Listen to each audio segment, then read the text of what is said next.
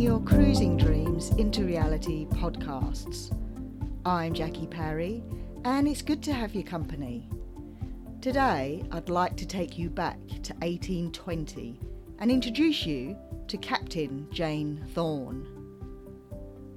Today's episode is brought to you by Sister Ship Press, who are passionate about writing and are excited about books. It is 1820, and a young female sea captain sets sail aboard the schooner Destiny, bound for the sugar plantations of Cuba and then on to Baltic for iron. Political intrigue and mystery dog the voyage, and those who underestimate the captain's skill and business acumen do so at their peril. This is a historical nautical fiction with a fresh new take. Destiny's Gold author Pamela Grimm has created an indomitable female character and a storyline that keeps you guessing. Pamela combines her love of maritime history with experience as a commercial and recreational captain to bring to life the golden age of merchant sailing ships in the person of Captain Jane Thorn and her loyal crew. Destiny's Gold by Pamela Grimm. Chapter 1 First Day Muster. New York Harbor, May 1820. You're going to have trouble with that one, Captain. Captain Thorn turned to look at the man in question. Tall and broad shouldered, he seemed healthy and strong enough. With the jaunty air of the seasoned sailor, he was tossing water barrels to one of the ship's boys, who rolled them down the ramp into the hold. Seems hearty enough, Mr. Galsworthy. Where's the trouble lie? I don't like the look of him, Captain, especially when you came on deck this morning and he seemed right put out that the rumors were true. Galsworthy twisted his cap in his hands as he muttered the last bit. He never liked reminding the captain that the master of the schooner Destiny was gossiped about in every East Coast port from Maine to New York. The rumor that we're sailing shorthanded to Cuba? Or that I really do wear a skirt under my greatcoat. Yes, ma'am. The well, the skirt thing, if you if you don't mind my saying, Galsworthy choked out. Sometimes he thought it'd be all be easier if she would just pretend to be a man the way so many seafaring women did. Well, he won't be the first son of a sea cook to swallow his opinions for the sake of a generous pay packet. Jane Thorn, master of the schooner Destiny out of New York, found that muster week helped reveal the weaknesses in the new crew. Insubordination, laziness, ineptitude, the three deadly sins of the sailor, reared, the, reared their heads quickly when recruits were put through their paces the first week aboard. Men who had looked strong and hearty on the dock and came with good references showed their true mettle once aboard and sent aloft to repair the rigging. Under the watchful eye of second mate Galsworthy, the men had been rousted out of their hammocks at dawn to start preparing the Destiny for departure. During the next seven days, they would either come together as a crew or be put ashore to find another berth. Captain Thorn didn't much care which, as long as the men who made up the final roll were competent, loyal, hard-working, and of course willing to serve under a woman. The days spent in port preparing for the voyage gave her a chance to find out which of the new hands would be able to accept her as captain, and which would never be able to bring themselves to bow to her command. Turning to face Galsworthy, she asked, What is it about him that gives you pause? He got a good look at you. Curled his lip and whispered that fellow in the red shirt over there. I suspect Seaman Fairchild has little respect for a captain who pisses setting down, ma'am. Fighting to keep her laughter under control, the captain looked out over the crew hard at work stowing provisions for the coming voyage.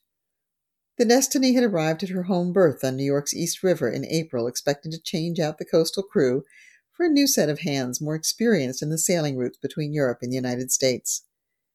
She had taken on a ballast load of logwood a week ago and would be ready to head for the sugar plantations of Cuba as soon as she was fully crewed and her shipping orders had arrived. She was making good use of the interval to effect a number of minor repairs to the spars and rails caused by a storm that caught them as they were making a run for home earlier in the month.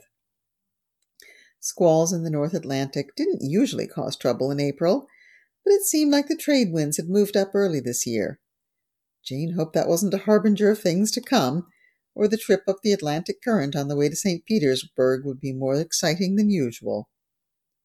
Well, let us see what he's got to say for himself. Bring him to my quarters. Jane was glad to go below and escape the turmoil of the deck. Once at sea, the Destiny settled into a quiet routine of watch rotations and sightings. But here in port, the sheer amount of work to be done in a very few days meant the ship was teeming with port officials, delivery men, shop runners, lawyers, insurance brokers, and all of their various assistants, clerks, and other hangers on. Seeing to the cargo and preparing for departure was the responsibility of the first mate, but Jane found it helpful to set foot aboard from time to time as the work progressed. The chaos, though, was enough to drive a sane woman mad. In the saloon, which served as the navigation station as well as the officers' mess, Jane found First Mate Dawkins hard at work on the ship's manifest. Bent over the table, Dawkins was running his hands through his graying hair as he scratched away at the numbers. With his long legs folded under the carved table and his hair standing on end, he reminded Jane of the gray herons who populated the marshes along the Hudson. He looked up distractedly as she closed the door and turned up the lantern that hung from a bracket above. Leave it for now, Mr. Dawkins. I've got a seaman to interview. Better have the cash box handy. I don't think he's staying. Aye, ma'am. Which one is it? Fairchild. I know you thought he might be worth a trial, but it seems his attitude may be lacking in proper, proper deference to the captain. Unless that land shark Scully can find a replacement, I'm afraid we shall still be down a sailor for the coastal leg, and I had hoped to beat the weather round Hatteras. Crawling the docks of ports large and small, land sharks scoured the coast seeking mariners to sign aboard their clients' ships. Jane had lost many a good man to the enticing offers held out by Scully and his ilk, and was no fan of the system. But times were changing, and her family had to change with them or lose their business. Scully had helped fill out her crew for this voyage, but had come up one man short in the end. As a result, Dawkins had been happy to consider the employment of Seaman Fairchild when he had appeared at the Destiny side the evening before, asking to see the first mate. Dawkins had taken a long, hard look at Fairchild's papers and credentials and the letter of recommendation he carried from an old acquaintance of the captain's before deciding to give him a chance. Like the other new recruits, Dawkins had hired him for one week to help prepare the vessel for departure. Should Fairchild prove to be a competent hand, he would sign articles for the voyage with the rest of the men at the end of the week. However, if things went as Jane suspected in the next few minutes, they would soon be short one more able seaman with little time to find a replacement. A sharp knock on the door brought the second mate into the cabin with Fairchild hard at his heels. Jane could see the insolent laughter in the sailor's eyes as he straightened up to his full six foot height and effected something like a half salute in her direction. Curious to find out just how much cockiness he thought he could get away with, she waited calmly until he pulled his eyes off the floor and tried staring her down. A lot of cockiness, apparently. Fairchild, is it? Yes, sir. Ma'am. Sir. You may call me ma'am. If I remember correctly, you came to us with a strong letter of recommendation for Captain Jameson of the Betsy Lee. William and I have been friends since childhood, and he knows my preferences in men. Fairchild had obviously interpreted her reference to men on a more personal level, as witnessed by the smirk that ghosted around the corners of his mouth. What I mean to say is that Captain Jameson is well aware of my demands for competence and loyalty, and a positive attitude with regard to the unconventional nature of the officers aboard this vessel, Perhaps you can enlighten me as to why he might have considered you suitable to my command, Fairchild. I had the pleasure of serving under Captain Jameson during his last run from Montreal. He spoke kindly of my skills as helmsman during the voyage, and he hoped that I might be of able service aboard the Destiny, sir, ma'am. I see. I understand from Mr. Galsworthy that you had some comments this morning at muster. Perhaps we could prevail upon you to share those thoughts with us.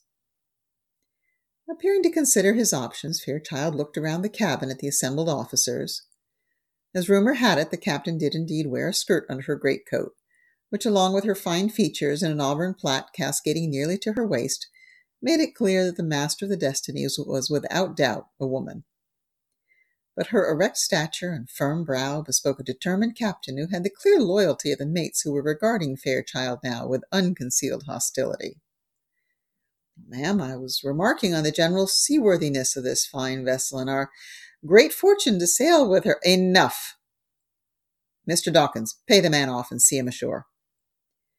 Jane's patience had run out. Like many others before him, Fairchild thought that a woman would countenance insubordination because she had few choices in crew. He was wrong. Her reputation as a skilled navigator and steady master in the coastal trade meant that many experienced mariners were willing to put aside their prejudices and sign on to sail aboard the Destiny. Reaching into the cash box, Dawkins extracted a week's wages for an able seaman and handed the coins to Fairchild with a sigh. The captain's penchant for fair play meant that the promise of a cash bonus for the muster week would be honored, even for a worthless wharf rat who had worked less than a day. Shift your legs, man, Galsworthy growled as he opened the cabin door. Bending his head to pass through it, Fairchild took the opportunity to scan the captain from head to toe. With a wide grin, he winked at her and was gone. Destiny's Gold is a spell binding historical story with powerful characters, and it's the first book in the Destiny series written and read to you here today by Pamela Grimm. Pamela writes historical maritime fiction based on her lifelong love of sailing and the sea. She holds a USCG captain's license and is active as a commercial and recreational sailor. You can purchase Destiny's Gold from Amazon or contact Sister Ship Press. Just look up sistershippress.com. I hope you've enjoyed meeting Jane and you continue to follow her adventures. That's all we've got time for today. My name's Jackie Parry, and it's been good to have your company. For more stories and great boating tips and advice, head on over to Turning Your Cruising Dreams into Reality Facebook page. I'll catch up with you again soon, and I wish you safe sailing.